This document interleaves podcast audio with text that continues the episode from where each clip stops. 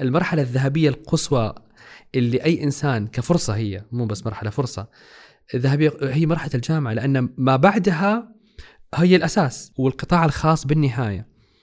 ما لم يحقق هامش من الربح لن يستطيع أن يكمل أصلا ولن يكون له دافع. أي شيء لا يجلب نتيجة تنمويه واثره لحظي فقط هو شيء فعليا ما حل ولا شيء من الجذور. السلام عليكم ورحمة الله وبركاته. حياكم الله مشاهدينا ومستمعينا الكرام في بودكاست شارة. في هذه الحلقة آه، سعدنا باستضافة الأستاذ فراس الجراح. هو من أوائل العرب آه، اللي درسوا الماجستير في الريادة الاجتماعية. هذا التخصص اللي ممكن آه، كان في فترة يعني قريبة من التخصصات النادرة.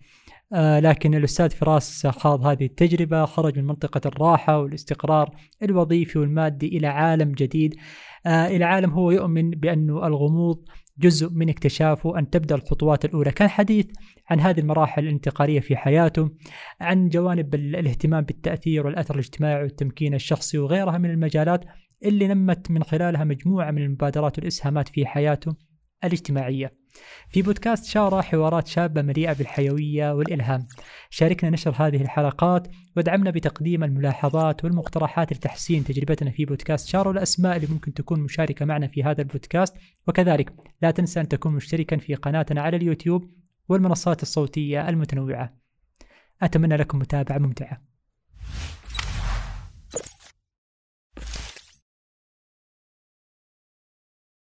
حياك الله حبيبنا فراس. أهلا وسهلا والله حييكم. السعداء صراحة بك وعلى المستوى الشخصي سعيد إنه نجتمع وياك في هذا البودكاست بودكاست شارة الله يحفظكم يا رب. أنا أسعد والله ويعني كنت تطلع هذه فرصه من زمان.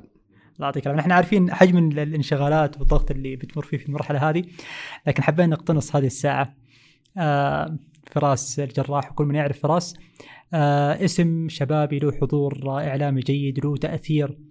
آه جالس يولد منتجات وخدمات في هذا المجال على مستوى احترافي مستوى عالي. يمكن هذا هذا التعريف البسيط والموجز لحبيبنا فراس حابين نعرف قبل ما ندخل في هذه التفاصيل عن محطات التغيير اللي ولدت عندك هذا الهم وجعلت الموضوع هذا يستمر بشكل أكبر ويكبر بشكل متسارع. الله يحفظك أخوي أحمد وشكر لك والله لجميع أعضاء الفريق آه، وسعيد جدا والله بهذه الفرصة حقيقة. طيب يعني يمكن آه، صادفت أنا عندي مسيرة أنا شخصيا حتى الآن كل ما أطالع فيها ما ألقى أنها منطقية ليش لأنه بدايتها ليست مؤشر على نهايتها. وما كان اللي يشوف مثلا شخصيتي وأنا في عمر المدرسة يقدر يتنبأ بشخصيتي وأنا في الجامعة ولا يقدر يتنبأ بشخصيتي أنا بعد الجامعة فأنا شخصيا الآن لما ارجع كذا وأطالع القى إنه يعني طيب غريب يعني هذه الأشياء اللي مثلا كنت أنا في الجامعة حرصت عليها إني أسويها وين وينها أيام المدرسة؟ يعني ليش ما طلعت على سبيل المثال؟ وبعض الخطوات أيضا اللي سويتها بعد الجامعة آه، في السنوات اللي بعد الجامعة كنت كمان أسأل نفسي إنه ليش خلال الجامعة أيضا ما سويت هل هي جزء من شخصيتي؟ هل هي ولدت فجأة؟ هل هي فعليا كانت أصلا موجودة و...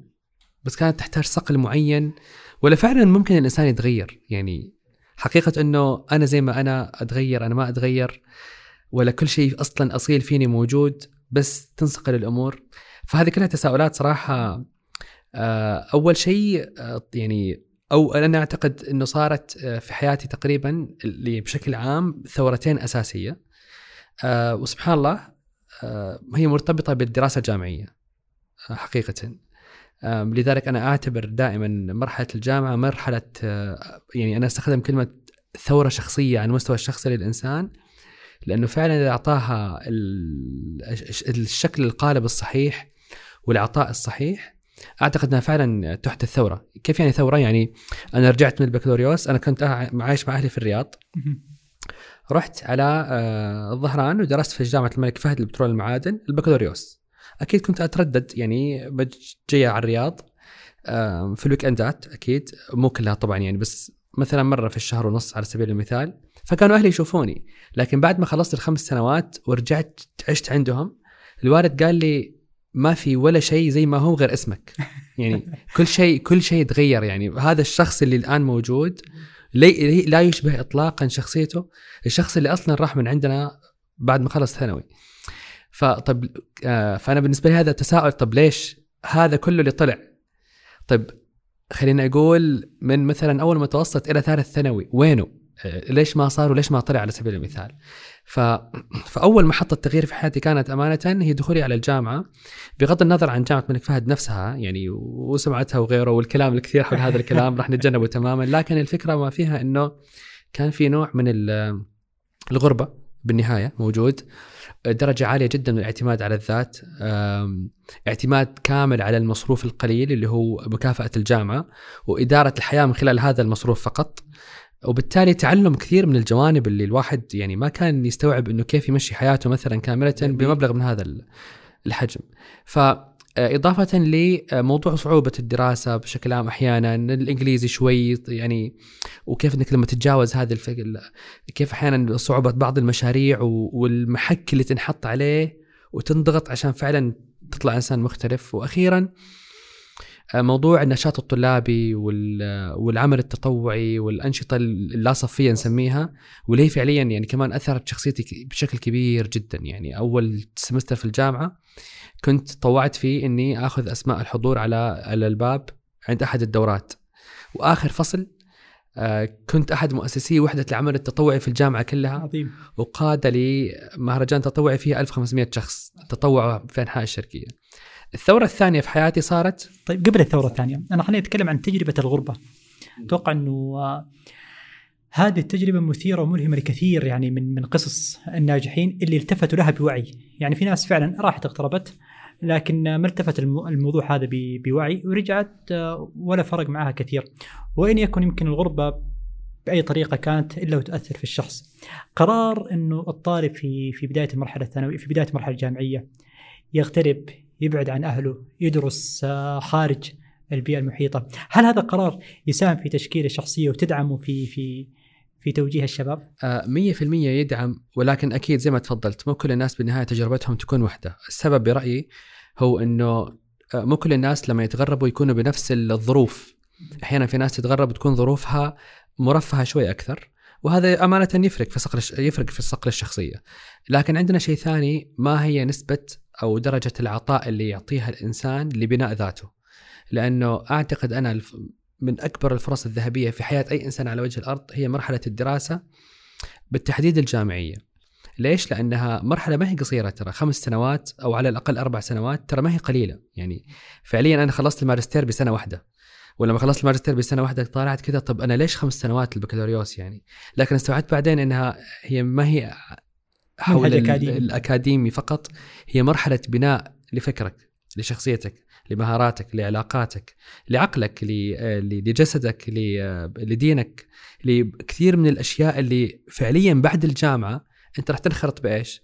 بسوق عمل ومصيرك إيش؟ تتزوج وبعد إيش بيصير؟ عندك أطفال طيب وبعدها بتتطور مهني مهنيا طيب أنت متى تمارس الأشياء اللي كنت تقدر تمارسها أيام الجامعة فالمرحلة الذهبية القصوى اللي أي إنسان كفرصة هي مو بس مرحلة فرصة الذهبيه هي مرحلة الجامعة لأن ما بعدها هي الأساس وبناء هي هي هي الحجر الأساس وإذا ما كان قوي الإنسان مهما حاول بعدين أنا الآن عشان أقرأ آه، صفحة يعني أعاني جدا أعاني جدا. مرحله التزامات.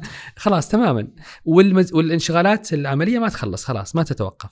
لكن أيام الجامعة يعني في في سعه من الوقت. لذلك أنا هنا عندي هنا عندي رسالة سريعة آه، على موضوع العمل الجزئي خلال أيام الجامعة. أنا شخصيا عندي رأي صريح فيه إنه العمل الجزئي ما لم يكون الإنسان محتاج مادة مال فعلا عشان يعين نفسه أو أهله. العمل الجزئي لا يشتغل خلال أيام الجامعة لأنه إذا طور نفسه بعشرات الأشياء الأخرى راح يطلع عنده بروفايل بعد ما يخلص جامعة الشركات والله تبغاه وتتضارب عليه. بس إذا انشغل عشان يجيب فلوس في الجامعة ويدرس. بس في كثير أشياء أخرى مهملة عقلية فكرية نفسية قيمية جسدية ترى بعدين ما عندك وقت. عظيم.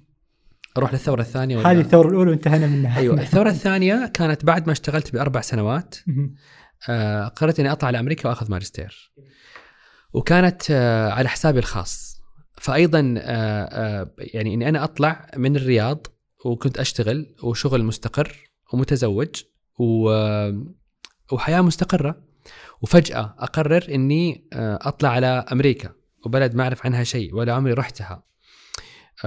والإنجليزي عندي مهما كان كويس ما زال ما هو الشيء اللي مرة مريح بالنسبة لي إني أطلع وأروح وأجي وأتكلم مع كل الناس. لكن أيضا كوني اخترت برنامج ماجستير معين كان ما هو موجود إلا في مدينة واحدة واللي هي سان فرانسيسكو اسمها وهي أحد أغلى المدن في العالم وأنا على حسابي الخاص. فكانت المخاطرة آه، اللي موجودة تجاه إنه المجال جديد وغير معروف. التكاليف لا أملكها بالكامل. آه لكن توكلت على الله وطلعت لأنه على حسابي الخاص في البداية فقلت إن شاء الله ربي بعدين تتسهل الأمور. بس هل في وضوح؟ لا ما في وضوح. بس في إيمان واضح. الوضوح في الإيمان بس الوضوح في الخطة؟ نعم. الوضوح في الحسابات؟ لا ما في. نعم. فإني رحت على بلد جديد وفتحت بيت ودرست ماجستير و- آه، ودخلت زوجتي معهد وكافحنا ب يعني ميزانية متدنية جدا لمدة سبع شهور وفلست مرتين وطبعا أكيد يعني يعني أنا حجم التدابير الإلهية اللي صارت أصلا آه، هي كثيرة جدا. ف يعني إني أقول لك فلست هو طبعا بالنهاية الله الله يعني الله دبرني. لكن إيش مرحلة إنه ما في شيء في الحساب؟ إي خلاص يعني يعني وصلت مرحلة مرتين لهذه المرحلة. فإلى أن سبحان الله في يعني في أحد أكثر المراحل ياسا كانت جات البعثة. الحمد لله وانتعشنا وكملت الماجستير هو كان سنة واحدة. فأنا سبع شهور من دون آه، دخل كنت وبعدين خمس شهور كان في عندي دخل بس اللي هو الدخل الراتب. ف آه، الحمد لله يعني ال- ال- التجربة هذه كمان بأفقها وعمقها وصعوباتها آه، يعني طلعتني شخص مختلف أيضا. خليني أسألك وأقول يعني موظف أربع سنوات وتقريبا كنت في في الراجحة المالية في الراجحة أشتغل المالية. كنت في مجال اسمه الاستشارات المصرفية الاستثمارية وهو من أكثر المجالات البراقة وال يعني الصعبة في العالم على فكرة في خروج مجال المالية خروجك من منطقة الراحة وأنت أمورك طيبة ومستقرة وفي كيان كبير وفيه استدامة وفي أمان وظيفي بحسب المصطلحات الدارجة طيب ليش؟ السبب الأساسي يكمن في أني آه، أنا كنت خلال أيام الجامعة البكالوريوس منخرط جدا بالأعمال الاجتماعية مهم. وأيضا بعد ما تخرجت وكنت أشتغل في هذا العمل آه، واللي هو في مجال الاستشارات المصرفية الاستثمارية كنت أيضا في الفترات المسائية وفي الويك إند ما أقدر يعني أمسك نفسي عن ال- المجال التطوعي ومجال العمل الاجتماعي ومجالات العطاء الإنساني بشكل عام كأني كنت حاسس إني أنا وصلت لمرحلة إني أبغى أغذي نفسي مهنيا وماديا من العمل بس اغذي نفسي روحيا وفكريا ونفسيا من ال- العمل الاجتماعي. فبعدين بعد مرور آه، يعني في رابع سنة بديت ألحظ الفرق بإنه أنا وين الإنتاجية والإبداع أكثر عندي موجودة. يعني وهذا كان مؤشرين مهمين جدا. يعني أنصح بإنه دائما يكونوا معايير مهمة لل... إنه الإنسان يقيم وضعه. هل أنا وين قادر أنتج؟ وين قادر أبدع والإنتاجية غير الإبداع يعني طبعا. الفرق بينهم الإنتاجية إنه أنت من لما يطلب منك مهام أو لما يكون عندك مهام فعلا أنت تنج- تنجزها وتخلصها يعني بغض النظر عن الإبداع. الإبداع هو أنك أنت تصنع الجمال في هذا المكان، تصنع ال- الأشياء الرائعة فيه. فلقيت إنه بعد التجربة تجربة مو مو مو بست شهور، أنا أربع سنوات اشتغلت يعني ومنخرط أيضا في لقيت إنه في العمل الاجتماعي أكثر. طيب بس أنا ما راح أقدر إني أترك فجأة كذا ال- ال- المكان العمل هذا والله أروح أشتغل مثلا في جمعية. ما فيها شيء العمل في الجمعيات لكن يصعب علي إني ألقى مستقبل مهني متميز من خلال هذا الانتقال. آه، سواء حتى من الناحية المادية وليس فقط ال- النطاق. فلقيت إنه سبحان الله مر علي فجأة كنا مجموعة شباب نتشارك بعض ال- الفرص التطويرية. ولقيت واحد منهم كاتب عن مجال اسمه رياده الاعمال الاجتماعيه. كانت مكتوبه كذا في في Excel sheet ما أنساها. مكتوب Masters of Social Entrepreneur واسم الجامعة Hult International Business School أنا أول ما قرأت Masters of Social Entrepreneur يعني كان ال entrepreneur بادي نسمع عنه. بعدين لما قرأته مع social كأنه يعني كذا لمعت لمبة كذا في ذهني ما أنساها. في هذيك اللحظة كانه كأنه شخص لقى لقى ضالته أو كأنه شخص لقى ال- الحب اللي يعني يبحث عنه. ومثل يعني يعني بنشوة رحت دورت على الم... على المكان وعلى الجامعة و... وطبعا أول رحلة بحث الواحد يسويها تجاه أي شيء فجأة يجد نفسه أمام عالم من المحيط إيش هذا؟ مين؟ أمريكا جامعة مين هذول؟ إيش هذا التخصص؟ طب ما في وين موجود؟ طب ما هو موجود في الإمارات؟ طب ما هو موجود في ال... طيب في الأردن؟ طب آه، في مصر في تركيا مو موجود في ولا مكان. يمكن من هنا من هنا. طلع مو موجود في العالم إلا في آه، جامعة في الهند بس مسوينه بطريقة كذا يعني مناسبة للمكان المحلي آه، لمنطقتهم محليا وكان في سان فرانسيسكو. فيعني طيب كيف أطلع؟ طب حياتي؟ طب بيتي؟ طب إيه، فكان كذا آه، مو بحر محيط من المج... العالم المجهول مجاهيل كثيرة جدا. القرارات المصيرية في مقاومة دائما لها. أول شيء الواحد يقاوم يعني تطلع المقاومة هذه هي ال ال النفس الداخلية هذه اللي التغيير ما يكون بالنسبة لها شيء سهل ولا يكون آه، دائما المعطيات واضحة. ما في أحد سوى تغيير. وهو كان يعرف إنه الخطوة رقم واحد كذا وخطوة اثنين وخطوة ثلاثة إلين عشرة واضح التدرج عنده. لا هو هو شايف الوجهة النهائية وحتى الخطوة الأولى يمكن مو عارف من وين يبدأ. بس أي خطوة الواحد ياخذها ترى تبين معاه مفترقات طرق. صحيح. يروح يمين كم ما تضبط يروح شمال يروح. ف بس بس سر اتخاذ خطوات سر سحري في الحياة لقتل الغموض واكتشاف جمال الحياة. مهما الواحد كان في أمامه غموض أي خطوة عملية هي يعني وأنا أعتقد ترى هذه سنة كونية على فكرة عظيم. يعني لما لما الله سبحانه وتعالى آه، كانت آه، في القرآن الكريم لما كانت مريم عليه السلام آه، في المخاض وجنبها نخلة. طيب إذا هي كانت أصلا الله نفخ فيها الروح وجاءها المخاض فأكيد الله سبحانه وتعالى يعني لا لا يمكن أن يكون له ذرة هذا الموضوع أنه ينزل عليها الرطب بقدرته من دون ما هي تسوي شيء فعليا. لكن عشان تصير المعجزات الله أحيانا يبغى يبغى مننا بس إنه نسوي خطوة بسيطة. فهزي طلب منها وهي في المخاض يعني بالله وهي في المخاض. هزة النخلة كم حتكون؟ قوية؟ يعني هتكون هزة بس هي خطوة بشرية عشان يعني التدبير الإلهي يصير. وفعلا يعني وهذه يمكن فيها رسالة حتى لي لنا كشباب يعني إنه ما نبغى نتخذ آه، خطوة أو نتخذ قرار مصيري إلا إذا كانت الخطوات آه، مدروسة واضحة بالنسبة لنا. وممكن كثير من الفرص جالسة تضيع عشان آه، اللا وضوح اللي أصلا مستحيل ممكن يصير. صحيح.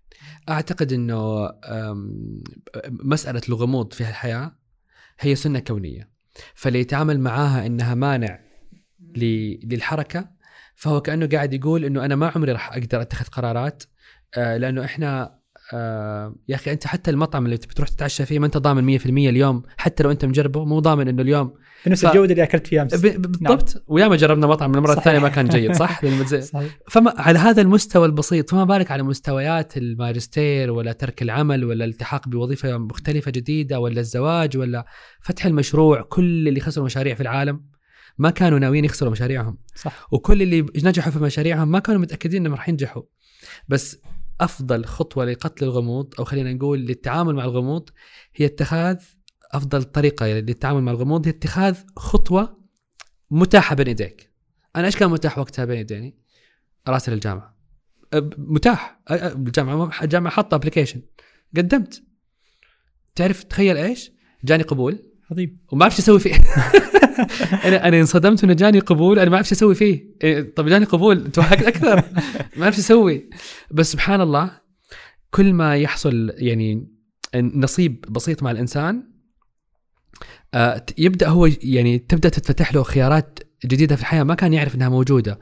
لما فتح لما جاني القبول بديت أطالع فيه. طيب okay مين ممكن ألقى مؤسسات أو جهات ممكن تدعم هذا المجال؟ وفعلا أنا الرسوم الدراسية حقتي كانت مكلفة جدا.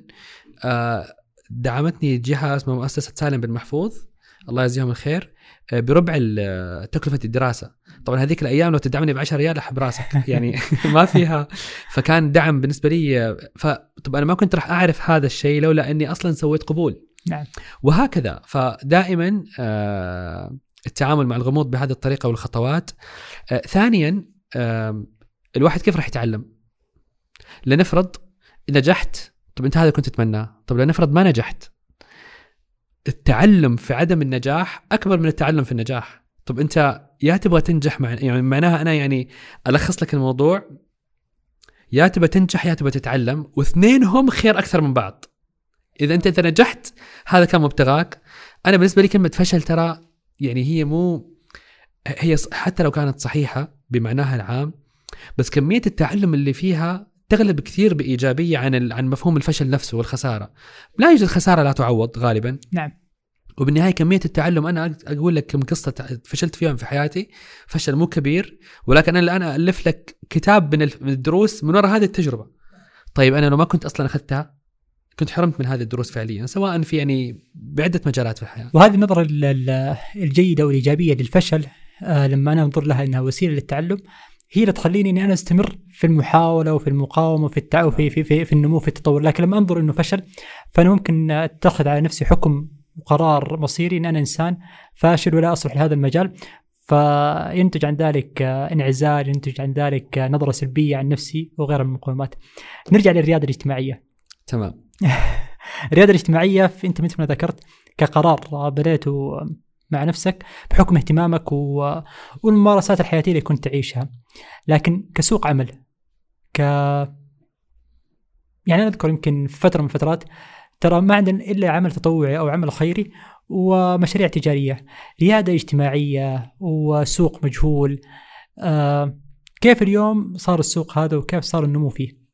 يعني أعتقد الاهتمام بالعمل الاجتماعي بشكل عام فيه نمو زايد وهائل وكبير. حاليا آه، مساهمة القطاع غير الربحي في إجمالي الناتج المحلي آه، واحد أو واحد وربع في المية. في هدف على المركز الوطني لتنمية القطاع غير الربحي برفع هذه النسبة من واحد إلى خمسة في المية من هنا إلى عام 2030 ف حجم التطوير المطلوب كبير جدا. نطاق العمل آه، غير الربحي بشكل عام والاجتماعي ليش قاعد يتزايد لأنه آه، خلاص صار في إيمان إنه عندنا إحنا آه، في منظومة في المنظومة الكونية خلينا نقول المجتمع والبيئة ركيزتين أساسية لا يمكن إنه إحنا نكتفي بما يقدمه القطاع الحكومي وما يقدمه القطاع الخاص لتلبية احتياجات المجتمع والبيئة. بل بالعكس الحكومات تستنزف كثيرا في كل ما لديها من آه، مهام تشريعية وتنظيمية وما وما سواها. والقطاع الخاص بالنهاية ما لم يحقق هامش من الربح لن يستطيع أن يكمل أصلا ولن يكون له دافع. طيب ما زال عندنا مساحة كبيرة آه، من تلبية الاحتياجات وحل المشكلات اللي تظهر عند المجتمع وعند البيئة. طيب هذا مين يسويها؟ طيب نجي الآن على فكرة إنه حتى لو كنا إحنا نبغى نروح لهذا المنطقة اللي هي العمل الاجتماعي والبيئي طيب هل يكفينا أن نعتمد على فكرة التبرعات؟ هل يعتمد هل هل يكفينا أن نعتمد على التطوع؟ طبعا لا. النموذج العمل المستدام اللي هو يسميه business model ركيزة أساسية جدا في تأسيس أي عمل وأي نشاط وأي أثر وأقوى قوة موجودة على وجه الأرض هي قوة ال business. فإذا كان كل عملي الاجتماعي والبيئي يخلو من فكر ال business وأدوات ال business ومهارات ال business أنا فعليا ما قاعد أسوي شيء أو قاعد أسوي ولكن الأثر سطحي. آه، أو قاعد أسوي وما أو يعني فعليا بس قاعد أرمم احتياجات وليس قاعد أحلها من جذورها. في فرق بين إني أنا أعالج مثلا الفقر في منطقة معينة بسلات غذائية وبين إني أعالجه بحلول جذرية تخرج الناس من حالة الفقر هذه على مدار السنوات. إحنا مستحيل مو بشهرين راح نطلعهم بس. بس أنا ما أعطيهم أي شيء إغاثي مؤقت هو بالنهاية حيخلص. يعني وإحنا ما إحنا ضده. هو خليه يصير بالعكس ممتاز. العمل الإنساني مطلوب ولن ولا يتوقف. لكن ماذا لو خصصنا جزء بسيط من الموارد من الجهود بإنه يوجه نحو مفاهيم ريادة الأعمال والابتكار والاستدامة وحل المشاكل من الجذور واستخراج حلول ذكية يعني أكثر تاثيرا على المدى الطويل لأنه الفقر والمشاكل الاجتماعية والبيئية من يوم ما وعينا على الدنيا وهي موجودة. معناها العمل التقليدي عندنا فيه مشكلة كعمل تقليدي خيري. وأيضا التطرف في فقط التركيز على الأرباح أكيد ليس هو النظام ال يعني ال- المتكامل خلينا نقول وإن كان يطبق أحيانا. فلذلك صرنا محتاجين التركيز على الاحتياجات الاجتماعية والبيئية بس نبغى ناس فاهمة بزنس نبغى ناس فاهمة إيش يعني ريادة أعمال. نبغى ناس تعرف إيش يعني فكر ابتكاري. ما هي الأدوات اللي آه، اللي يستخدمها المبتكرون بشكل عام. فهذا التوجه في عليه يعني في عليه إقبال هائل في له احتياج كبير جدا جدا. طيب آه، خلينا بس نفهم كذا يعني فين تعمل الريادة الاجتماعية بين الجمعيات اللي كانت موجودة وتقدم إسهامها المجتمعي في هذا المجال وبين الشركات أو البزنس اللي جالس يعمل ويهدف الربح هي فين موقعها من هذه العملية وش الفروقات والتقاطعات أنا أعتقد إنه الريادة الاجتماعية. تأخذ نفس ميدان ومستهدفات الجمعيات. الجمعيات مؤسسة عشان أنشئت الجمعيات لكي تخدم فئات معينة وقضايا معينة في المجتمع. طيب ما ينفع إن أنا أجي أسوي ريادات اجت- اجتماعية بس أخدم فئات أخرى ومشكلات أخرى. أنشأت ريادة اجتماعية عشان- تستخدم الاستدامة الموجودة عند الشركة ال- القوة الموجودة خلينا نسميها. القوة الموجودة في نموذج العمل المستدام وفي الابتكار وأدوات البزنس والاستثمار وريادة الأعمال.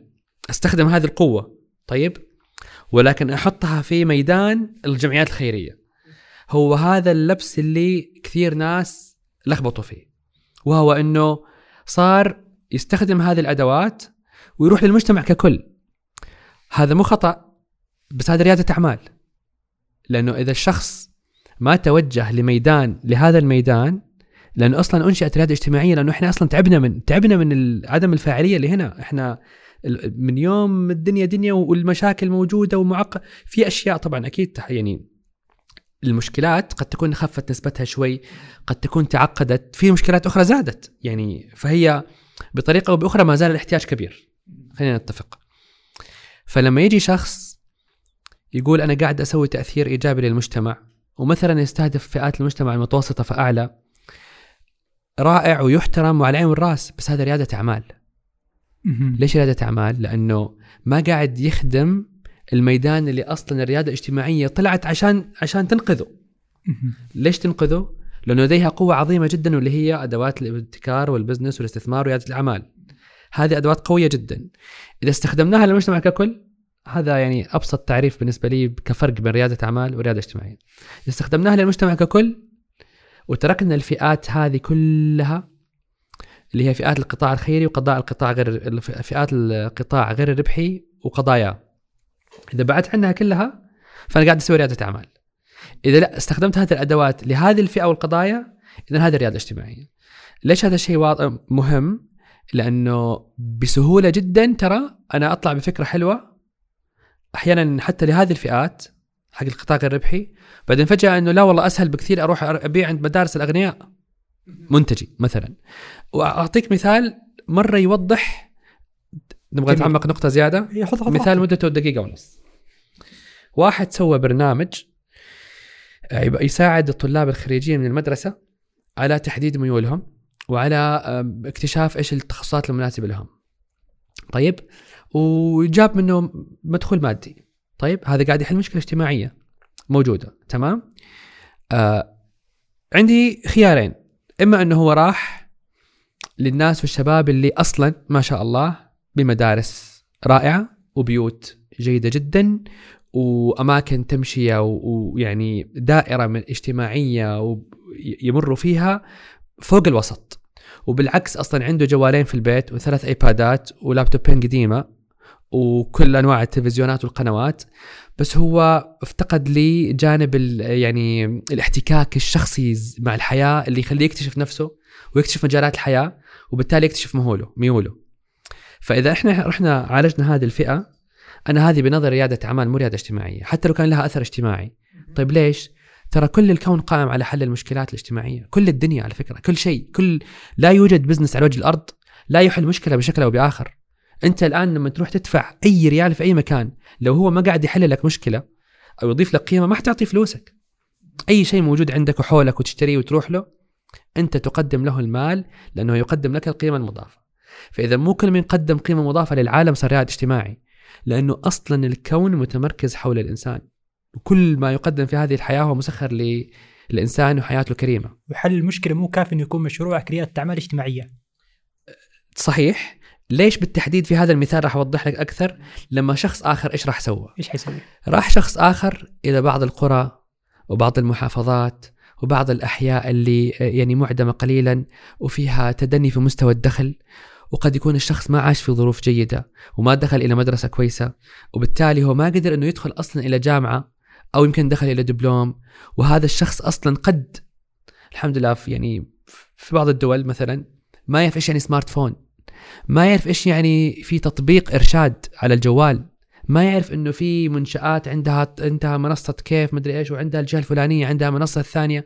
والجهة الثالثة مسويه برنامج والجهة الرابعة جايين يس... هو ما يعرف ولا هو ما يعرف ابدا. هو أصلا الإنترنت عندهم هو متقطع وفي بعض الدول أصلا ما عنده إنترنت. هو أصلا يمكن في بعض الدول ما عنده كهرباء. فإحنا قاعدين نتكلم عن جميل. المفهوم ككل. وهو أصلا يمكن حلم حياته حلم حياته. الآيفون اللي أنا عندي في البيت من أربع سنوات هذا بالنسبة له حلم. وأنا له أربع سنوات مرمي عندي في البيت. في فرق بين إني أروح لفئات المجتمع المتوسط فاعلى وبين إني أروح لعند هذول الناس ووعيه بذاته ووعيه بآفاق الحياة وأعماقها ومجالاتها وأساعده على أنه يكتشف نفسه ويكتشف مهاراته ويكتشف مكنوناته ويكتشف غايته في الحياة ويفكر إيش يعني رؤيتي إيش يعني رؤية؟ أنا عندي رؤية؟ يعني أنت تعمل عقلة أنا من خلال التدريب الشخصي لقيت أنه التفكير بالرؤية هي عضلة في الدماغ ما لم تحركها قد تقضي خمسين سنة من حياتك وهي لم تتحرك إطلاقا. ممكن شخص عمره عشرة أو عمره شخص عمره خمسين تخيل أنت عضلة في جسمك أول مرة في حياتك تحركها راح تكون ضعيفة جدا تعال عند شخص ما عمره فكر برؤيته بعد خمس سنوات إنه إيش تشوف نفسك؟ في الغالب لا نحرك هذه العضلة، وفي الغالب الناس ما راح تقدر تعطيك شيء لأنه لسه العضلة ميتة أو خاملة خلينا نقول. فلعند تجي عند هذا الشخص تقول رؤيتي هو أصلا تعرف بعض يعني أحيانا ما يعرف عن بعض التخصصات والمجالات. يعني وبالتالي يتجهوا أحيانا إلى مجالات معينة أو ما يتوفقوا في القبول. فهمت قصدي؟ وضحت الفكرة الآن. إذا استخدمت أدوات الابتكار وريادة الأعمال لهذه الفئة وبهذا البرنامج وغيرت هنا هذا رائد اجتماعي أنا أحطه فوق رأسي وألف في العالم. جميل، يعني ممكن أي خدمات أو منتجات موجودة في ريادة الأعمال نستطيع نحن نوظفها في ريادة الأعمال الاجتماعية لكن إذا استهدفنا. وجهناها لفئات وقطاع أيوه نبغى نفهم إيش هي الفئات والقطاعات اللي ممكن نحن نقول من خلالها إذا كان الاستهداف لها فهذه ريادة أعمال اجتماعية. باختصار شغلتين كل الفئات والقضايا التي يخدمها القطاع غير الربحي. أي أحد يبغى يفهم يروح يشوف القطاع غير الربحي في المملكة في فوق الألف جمعية يخدموا مين ويخدموا إيش؟ هذا رقم واحد. رقم اثنين المشكلات الملحة في البلد. إيش يعني المشكلات الملحة؟ المشكلات التي تستنزف الكثير من موارد المجتمع والدولة. كيف نعرفها؟ أكيد مو بالرأي ولا بالتخمين ولا بالجلسات الاجتماعية ولا ببودكاستات واتساب. نعرفها بالابحاث مثال على ذلك. والدراسات. إذا أنا مثلا الآن قعدت في المجتمع وفي لا والله الشباب بطالة والله الطلاق والله حوادث السيارات يا أخي مشاكل ملحة ما أقدر حسب مشاهدتي الشخصية. يجب أن يكون هناك أبحاث مبنية على أسس صلبة تطلع عندنا إيش هي المشكلات الملحة؟ ليش المشكلات الملحة؟ أنا شخصيا أعتبرها من مستهدفات الرياده الاجتماعية. لأنه يصعب جدا الابتكارية فيها من قبل الحكومات بشكل عام. ثانيا القطاع الخاص لا يجد فيها سيولة كافية. لا يجد فيها سيولة كافية. فما يقدر يجي يحل لك المشكلة ويطلع لنفسه فلوس. والقطاع الخاص يقاد بالربح. فما. فنجي نسوي أبحاث نطلع المشكلات الملحة نجيب لها الجهات الداعمة اللي مؤمنة انها لأنه لأنه أنت لما تحل مشكلة ملحة ترى توفر الكثير من الموارد على المدى الطويل. لما تعرف إنها فعلا مشكلة ملحة الدعم لها يكون سهل إذا أثبت ذلك. وتفتح هذا المجال لرواد الأعمال الاجتماعيين. لا يوجد أحد غير رواد الأعمال الاجتماعيين يقدر يحل المشكلات الملحة. لما يكون في دعم وفي داتا. جميل. آسف. في دعم وفي بيانات كافية. جميل. نحن الآن كذا حررنا مع ريادة الأعمال. ودخلنا في في دائرة الجمعيات اللي موجودة إيش اللي فرق عند رائد الاعمال الاجتماعي سواء في المنتجات أو في الخدمات أو في نموذج العمل عن الجمعية اللي هي جالسة تقدم يمكن مثل هذه الخدمات. رائع اولا الجمعيات قد لا تنظر دائما. آه، ونحن هنا يعني نثمن ترى جهد الجمعيات بالكامل و100% عملها مهم ومطلب وما نبغى نخرب فيه أي جماليات. آه، أحيانا الجمعيات لا تنظر إلى جذور المشكلة. تنظر إلى نتيجة المشكلة. جميل على سبيل المثال يعني معلش ما أبغى أعيد كلمة الفقر لكن هل الفقر هو مشكلة فعلا؟ ولا هو نتيجة لمجموعة أخرى من المشكلات؟ أنت ما تقدر تعالج الفقر كفقر. أنت تدخل على الجذور وتفهم المكونات الكثيرة التي نتج عنها هذا التدني في الدخل. هذه المكونات والجذور إذا حليتها على مدار يمكن أربع سنوات سبع سنوات تخف نسبة الفقر. فهذه النظرة نحو المشكلات قد لا تكون الجمعيات تحملها على عاتقها بالكامل. نجي رقم اثنين الحلول. طب أنا كيف أحل هذه الجذور؟ يبغى لي حلول مبتكرة. طيب إيش الحلول المبتكرة؟ في كثير أشياء رعو نسميها رعوية وما ما نفضل نستخدم كلمة رعوية يعني بس إنه أي شيء لا يجلب نتيجة تنمويه وأثره لحظي فقط هو شيء فعليا ما حل ولا شيء من الجذور ما حل ما حل شيء مؤقت بل بالعكس هناك دراسات تقول أن كثرة العطاء المؤقت إحنا كذا كبشر ترى نتدلع يعني يعني إذا تدلعت فأنت تعتاد هناك دراسات تقول إنه إذا كان الشخص تعتاد على وصول الماء والغذاء والدواء وال- واللباس إلى بيته ليش اتحرك؟ طب أنا ليش أتعب نفسي؟ أنا ليش أتعب نفسي؟ يعني أنا محتاج أنا محتاج أشوف كل شيء موجود. طبعا هذه أكيد لها ظروف كثيرة ولها معطيات كثيرة لكن بشكل عام موضوع إنه الإنسان آه يحتاج يطلع من هذه ال- ال- الراحة إلى إنه يشقى على نفسه عشان يجيب دخل. قد أحيانا هو يقارن بخيارين ما يلاقي في فرق بينهم كبير بس ما هو واعي وقتها إذا كان فضل الراحة هذه على إنه يكون في عمل ودخل معناها هو اتخذ قرار نحو المزيد من الفقر لأنه فعليا العمل والإنتاجية والدخل قد يجي من وراهم خير غير متوقف قد يستمر يستمر يستمر آه، التطور المهني والمالي وما يتوقف. طيب في سياق المصطلحات والمفاهيم يعني يمكن حتى الآن مفهوم طلع معنا منظمة غير ربحية. آه ومنظمة ربحية يمكن منظمة ربحية مفهوم سياقاتها لكن منظمة غير ربحية. آه هل هي لها ارتباط بريادة العمل الاجتماعي ولا حتى ممكن تكون مشاريع تجارية لكن أو مشاريع في البزنس العام ونسميها منظمة غير ربحية؟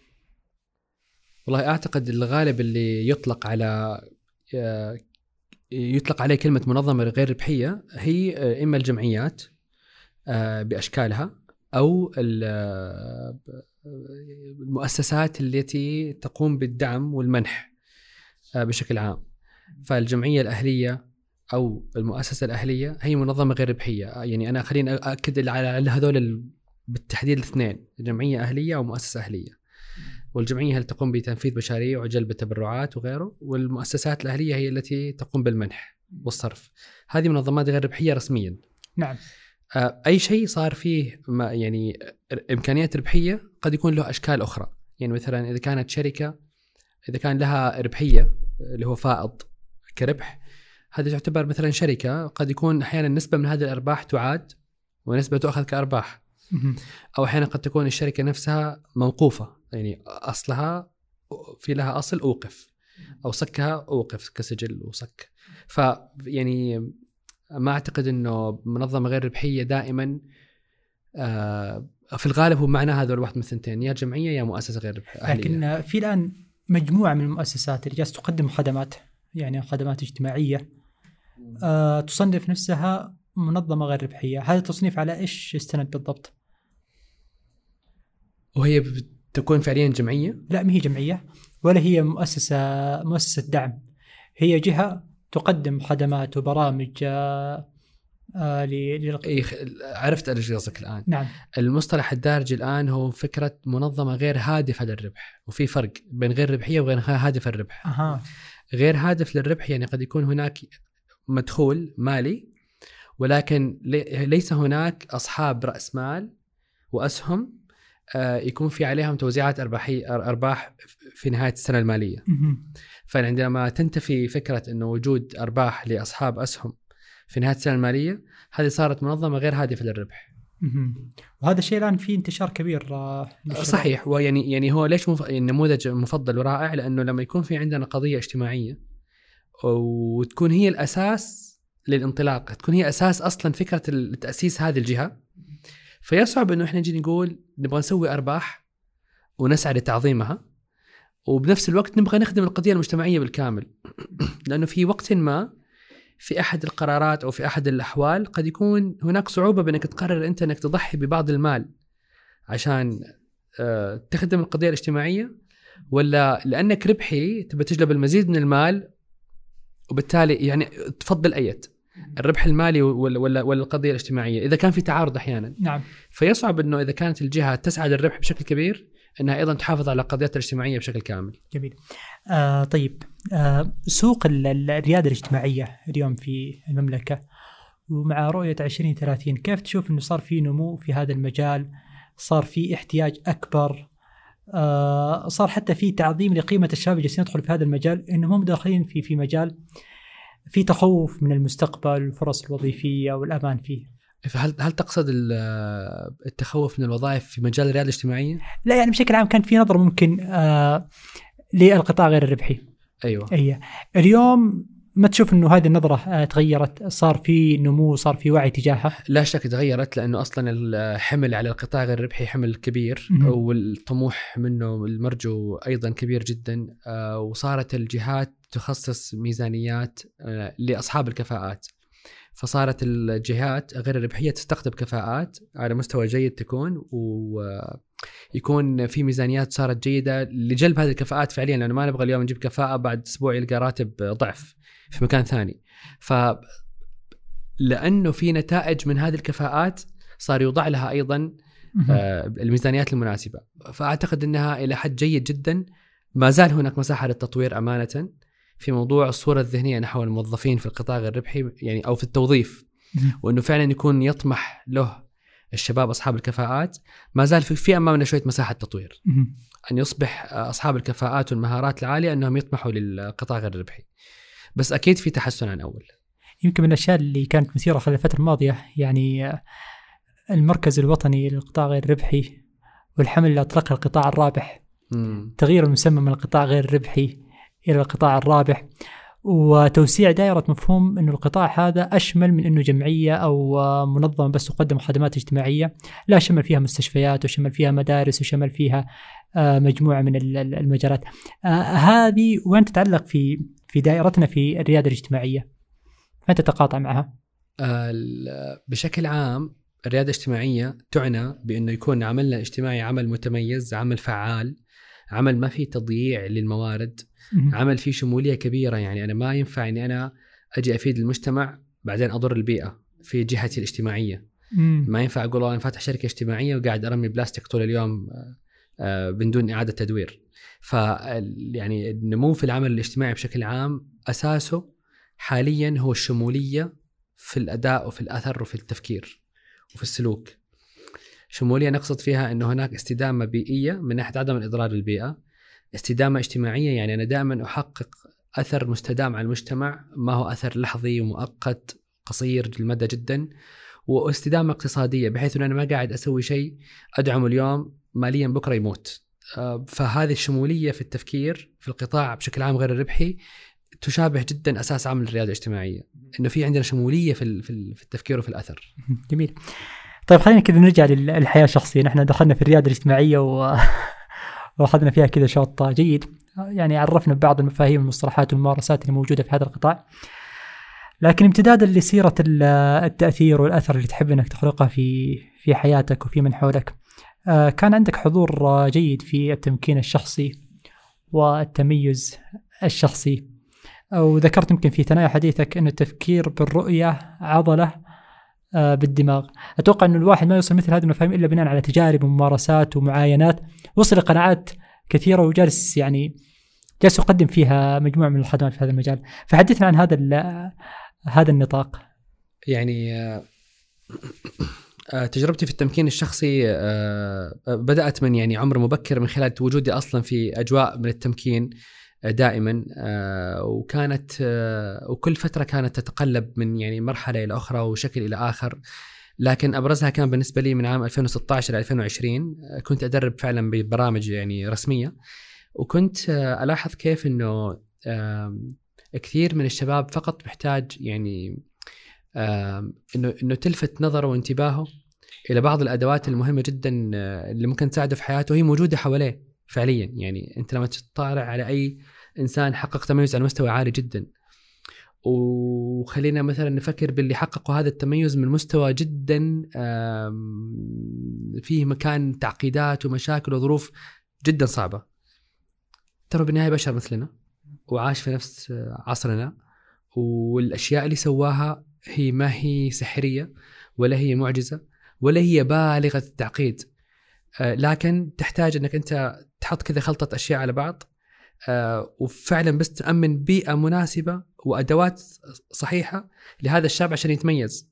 آه، وأولها على سبيل المثال إن الانسان بالنسبة لي تبدأ الحكاية بفهم غايتي من الحياة. يعني إذا أنا فهمت يعني أنا فعليا ليش؟ يعني نسميها الواي. ليش أنا يعني ليش أنا موجود؟ يعني ومو بس ليش مو- ليش موجود بفكرة إنه آه، خلقنا الله لنعبده؟ هذه هي 100% 100% أكيد آه، الملائكة تعبد الله أحسن مني يمكن يعني كعبادة يعني لكن في دور فاعل. ما هو ليش أنا يعني ما هي غاية وجودي في الحياة؟ وخليني أقول لك إياها بطريقة أخرى. هي ما هي فكرة إنه بس أنا ما هي الفكرة التي أعتنقها؟ لا لا. أنا لما تصير معي أحداث صعبة لما تصير معي ظروف جدا قاسية إيش اللي حيخليني أنهض؟ إيش اللي حيخليني أنشحن ايجابيا؟ إيش الأمل اللي أنا راح أتمسك فيه؟ إيش الغاية اللي راح أنا إذا تذكرت راح أقول يلا معليش يعني هذه سنة الحياة و... ولابد من أن أقوم مرة أخرى. أحد الأصدقاء اللي أصلا يعني آه، كان هو مؤسس لبرنامج كامل من هذه البرامج ولها أثر وعمق صراحة رائع جدا هو بنفسه اللي صمم هذا البرنامج اللي يتعلق بإيجاد الغاية في يوم من الأيام كان آه، قاعد يسوي تجربة طيران شراعي. وكان رمضان وكان صايم وقبل المغرب كذا تقريبا أو يمكن حول العصر كان. آه، في منطقة يمكن كانت آه، يمكن كان في فرنسا أو شيء. فكان لما يعني لما قرر يخوض تجربة ال- الطيران الشراعي آه، كان يتأكد إنه كل شيء تمام خلاص والمعدات كويسة ومربط كل شيء تمام. آه، طار من من من حافة الجبل آه، وفجأة الباراشوت اللي معاه انعفض كذا شوي مع الهواء خرب. فطاح من مسافة تقارب يعني يمكن 20 متر أو أكثر شوي. وطاح كذا على شجرة وبعدين على صخرة. لما طاح على الصخرة رجله تهشمت إلى حد يعني مو قليل. صايم نهار رمضان تقريبا صار في بطن الوادي يعني إلى حد ما وما في أحد يعني لا يوجد أحد. فهو في هذه اللحظة آه، أو يعني معلش على المصطلح بس كل معطيات الموت موجودة. آه، أو خلينا نقول الاستسلام. نعم. اللي هو بالنهاية إذا استسلم مات. آه، مكسر دم نازل وصايم أو حر.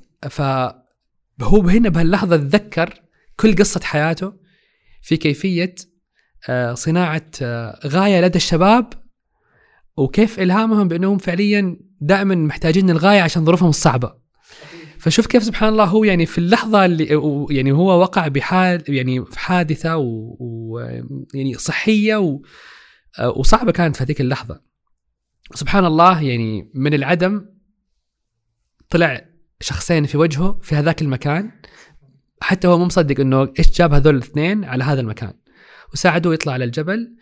وسبحان الله قالوا له في المستشفى لو ما كنت صايم كانت الميوعه اللي في الدم كانت أعلى بسبب إنك أنت يعني كنت أصلا ماكل وشارب وكذا. فصيامك فعليا الله. خلى الدم يتخثر بسرعة و...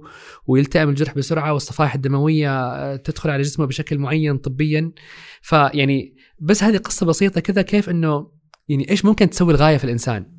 إيش ممكن تسوي؟ يعني إحنا فإحنا ما قاعد نتكلم إنه يجب أن تكون عندك غاية عشان تكون إنسان معطاء عشان لا لا لا ترى لأنه الحياة فينا بالنهاية يعني بتأخذنا وتطلعنا وتنزلنا وظروفنا ومطبات الجميع موجودة لدى جميع البشر، لكن إيش هو إيش هو الشيء اللي القيم جدا والكبير جدا بالنسبة لك ويرتبط فيك وأنت لما تشرحه للناس الناس يعني الناس تؤمن فيه معاك.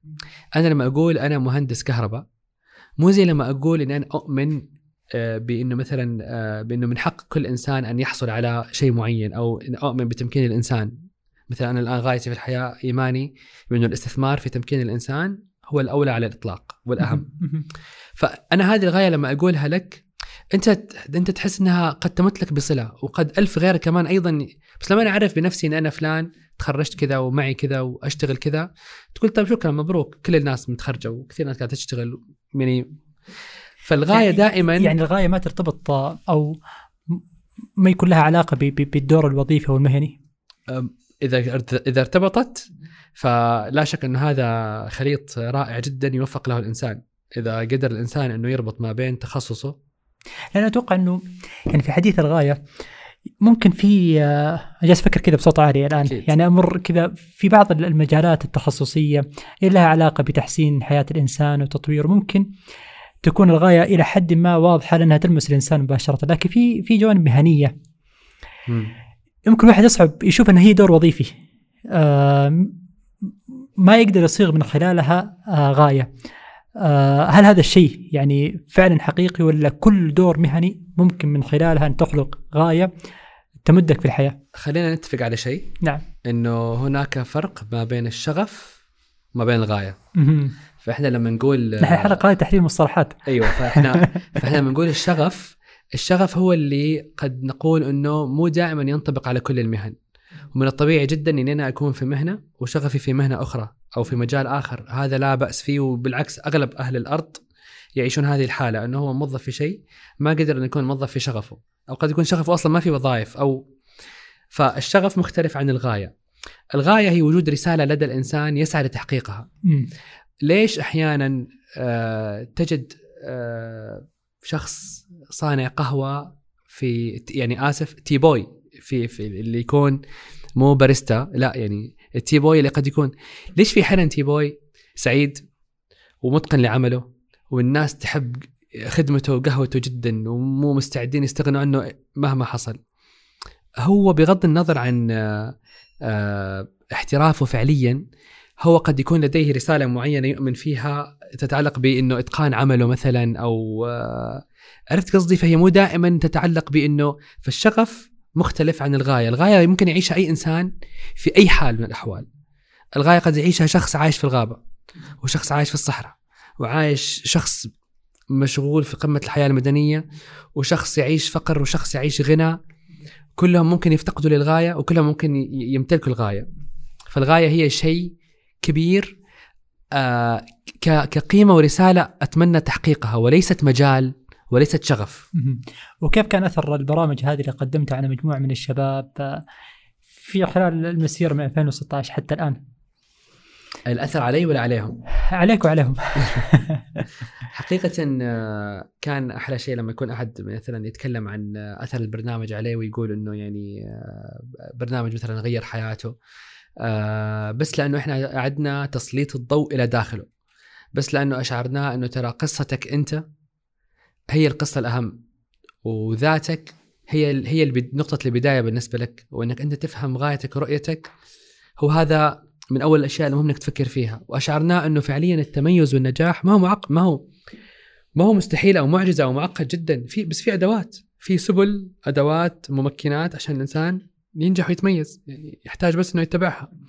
وبالنسبة لي أنا شخصيا لقيت إنه اولا آه، خوض يعني تمكين كل إنسان هي رحلة بحد ذاتها ممتعة جدا. يعني كل إنسان أساهم في تمكينه كان أنا خضت رحلة وشفت عقله وطريقة تفكيره وطلعت أحيانا على قد بعض تحدياته الشخصية ومشاكله اللي يعاني منها.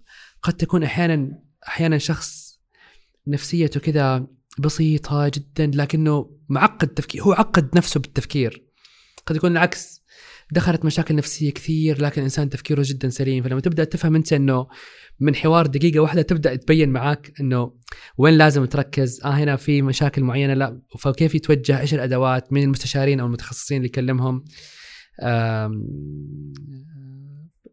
آمنت إنه يعني آه، مساعد تمكين أحد من يعني جعل حياته أفضل وأكثر تمكنا. أنا بالنسبة لي لا شيء يساوي هذا الشعور. لا شيء. الصحة النفسية والصحة العقلية و وأهميتها في في حياتنا ونحن جالسين نخوض تجربة النجاح. يعني هذه واحدة من المفاجآت اللي آه، ونحن في إعداد هذه الحلقة ونقاشنا معك شفناه محل آه، اهتمام بالنسبة لك وأتوقع إنه مثل ما ذكرت الخوض في تجارب كثيرة آه، هي من تنمي مثل هذه الاهتمامات. فايش اللي وصل فراس الجراح اللي هو مهتم بالرياده الاجتماعية إلى منطقة ممكن تكون كذا منطقة بعيدة إلى حد ما بنظرة سطحية عن مجال الاهتمام ومجال العمل ومجال الاستثمار فيه. آه طبعا الرياده الاجتماعية خليني أسميها على فكرة قبل ما أجاوب على هذا السؤال إنها آه أدوات وطريقة تفكير أكثر من إنها مجال. يعني الرياده الاجتماعية هي فعليا فيها أدوات وفيها آه، كثير من طرق التفكير وكثير من المهارات. ولكن ما أعتبرها زي مجال زيها زيها زي الطب وزي الهندسة وزي ال- الإدارة لا لا هي ما هي مجال مختلف بقدر ما أنها هي طريقة تفكير وأدوات ومهارات هذه الثلاث كلمات اللي تعبر عن يعني طبيعة ال- المفهوم آه، الصحة النفسية والعقلية طبعا بما أني أنا قضيت جزء كبير من حياتي يتعلق بتمكين الإنسان. آه، فصار طبيعي بالنسبة لي موضوع إنه آه، الاهتمام أصلا بهذا الإنسان أنا كيف أمكنه؟ أنا لازم أفهمه. واصلا قبلها لازم أفهم نفسي. ولازم أفهم يعني أد أد أساسيات التعامل مع النفس البشرية ومع العقل البشري. وبعدين كثير أفكر تلقائيا ب كثير من التصرفات اللي تطلع والسلوكيات يعني كلنا مرينا بيوم أو بآخر بسلوك مع شخص مثلا واجهناه كان جدا غريب كان كذا جدا مفاجئ. من الذي يجعل الشخص فجأة كذا مثلا إنه يأذي؟ أو يقدم لوم يقدم لؤم مثلا كبير أو طريقة تفكير تخرب كل ال- كل شيء. كلنا مرينا مع أشخاص بحالة أو بأخرى. غالبا البشر جبلوا على الخير وجبلوا على آه، حب الحياة. ولكن قد يكونوا تعرضوا لظروف معينة أدت بهم إنهم يطلع منهم هذا الشيء. ففعليا إحنا ترى أنا اؤمن إنه يعني آه، آه، إذا كان في خلافات إذا كانت الصورة العامة طاغية أحيانا هي خلافات بين الناس أو ترى فعليا هو هو عدم قدرة على يعني عيش صحة نفسية وعقلية كامله عالية هو السبب وليس إنه البشر سيئين. فكثير من الخلافات أو المشاكل أو الم يعني ال كل ما نسميه اختلاف البشر بين بعضهم. طيب الاختلاف اللي هو التصادمي وليس الاختلاف اللي هو التنوع. نعم. مو إنه مختلفين إنه إنه التصادم. والتصادم فعليا اللي خلينا نخسر اللي خلينا ما حد ما حد أخذ الشيء اللي كان يتمناه. آه، فلقيت إنه كثير من الأحوال آه، عدم وجود صحة عقلية وصحة نفسية هو السبب. مريت أنا بتجربة تعرضت لصدمة معينة من عدد من السنوات واكتشفت هذا المفهوم إنه من الطبيعي جدا أن يتعرض الإنسان لصدمة فعليا. فمشكلتنا ليست مشكلة إنه أنا من وين أصلح فعليا وما أعرف من وين. لا لا لا لا. ترى الطبيعي على وجه الأرض أن البشر كلهم يتعرضون لصدمات. هذه قاعدة رقم واحد كذا مهمة فعليا لأنه إذا فهمتها أنا معناها أو أعي إنه أنا في طريقة قد أكون ترى مو واعي لها.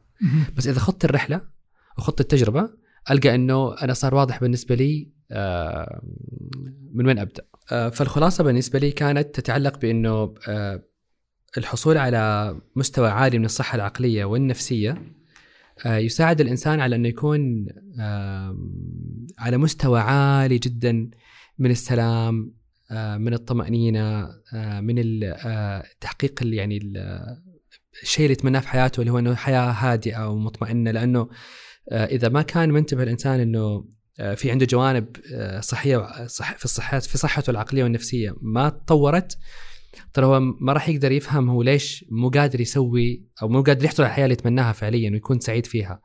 ليش؟ لأنه بداية الموضوع فعليا إنه قد يكون في جذور موجودة داخل الإنسان قد تكون حصلت معه من خلال صدمة وسريعا يعني أنا ما أتكلم من باب تخصص أتكلم من باب يعني قراءة بسيطة وتجربة بسيطة إنه قد تكون الصدمات حدث معين كبير أحيانا يصير مع الإنسان أو أحداث صغيرة جدا لكنها متكررة. فسببت بالنهاية شيء معين لدى الإنسان. صار محتاج هو إنه هنا يعني يفهم هذا الجذر اللي صار معاه ويشتغل على علاجه. وإلا قد يتحول الموضوع إلى آه إذا الآخرين من دون ما الإنسان يشعر. هو إنسان كويس بس بس مو حاسس إنه هذا الشيء خلاه بيسبب إيذاء لغيره. أو أحيانا قد يكون إلى إدمان. آه والإدمان هو نوع من الهروب من هذا الألم أو نوع من عدم محاولة مواجهته. فعليا فالإنسان يعني يلجأ لبعض سبل الإدمان اللي تخليه ما يحس أو ما يواجه فعليا هذا الألم. ف لذلك صار بالنسبة لي بعد ما تعرضت لصدمة معينة عالجتها بالشكل الصحيح الحمد لله. بعد علاج أي صدمة على فكرة يبدأ الإنسان ينتقل لمستوى وعي جديد تماما. ليش؟ لأنه سوى الطريقة الصحيحة يعني آه، فعليا في في التدرج هذا. وبعدين يبدأ يشوف الأمور بطريقة مختلفة شوي. وبعدين يبدأ يفهم كثير من الجوانب في شخصيته إنه طب ليش تعرضت؟ طب كيف تعرضت؟ طب يبدأ كيف يتعلم؟ كيف يحمي نفسه؟ من أي نوع؟ يعني أنواع الأشياء اللي ممكن يتعرض لها الإنسان كثيرة فكل واحد حسب آه، طبيعة آه، يعني وضعه وحياته والأشياء اللي يتعرض لها. فيبدأ وعي الإنسان تجاه هذه الأمور كاملة. ويلجأ فيه بالنهاية أو يصل فيه الحال بالنهاية إلى صحة عقلية ونفسية عالية ووقتها أعتقد يتح يعني يصير يمتلك جزء كبير من حياته. يعني فجزئية على فكرة القدرة على التحكم في حياتك أنا أعتقد إنها مرتبطة أيضا بالصحه العقلية يعني ممكن الشخص يخسر كثير من الأشياء لأنه في صدمة نفسية هو جالس يعيشها وما كان واعي بها وما اتخذ تجاهها الحلول المناسبة. صحيح. فكثير ممكن تكون من الأشياء حصلت آه بسبب يعني أمر تعرض له الإنسان وهي أنواعها كثيرة ما قاعدين نتكلم عن نوع معين آه ولكن لم يعالجها ويعالج جذورها بالطريقة الصحيحة. فبالتالي على مدار الأيام طلع أثرها بشكل سلبي.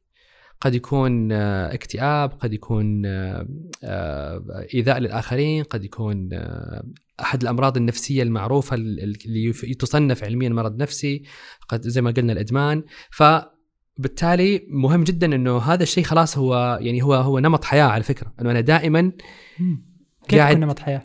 نمط حياة اني أنا ما هو مستوى اهتمامي بصحتي النفسية والعقلية ما هو مدى اهتمامي بإني أنا قاعد أتأكد إنه ما فيني جذور من الداخل قاعدة تجيب نتائج سلبية على المدى الطويل فعليا. عظيم جدا. الله يعطيك العافية حيون فراس. أنا صراحة سعيد بهذه الحلقة وإن كان فيها ظرف صحي تمر فيه لكن ما شاء الله تبارك الله. بركتكم. يعني بعد فكره تعلقت والله في في عطائك. الحمد لله. أنت كنت بتخوف انه إحنا ما ما نمشي في الحلقة نص ساعة لكن ما شاء الله تبارك الله انجزنا. الله يعطيك العافية. ولا بس طهور قدامك العافية. آمين الله يحفظكم. شكرا جزيلا. اذا كانت في كلمة ختاميه حابب نختم فيها هذه الحلقة. يعني إذا كان عندي شيء أختم فيه فهو سحر الخطوات العملية اللي ممكن أي إنسان يتخذه دائما كسر من أسرار قدرته على التقدم واكتشاف الحياة وجمالها وخباياها اللي يعني لا ما تنتهي فعليا. شكرا لك حيون فراس وإن شاء الله نشوفك في لقاءات قادمة. على خير بإذن الله يعطيك العافية. كل الشكر لكم. الله يحفظك.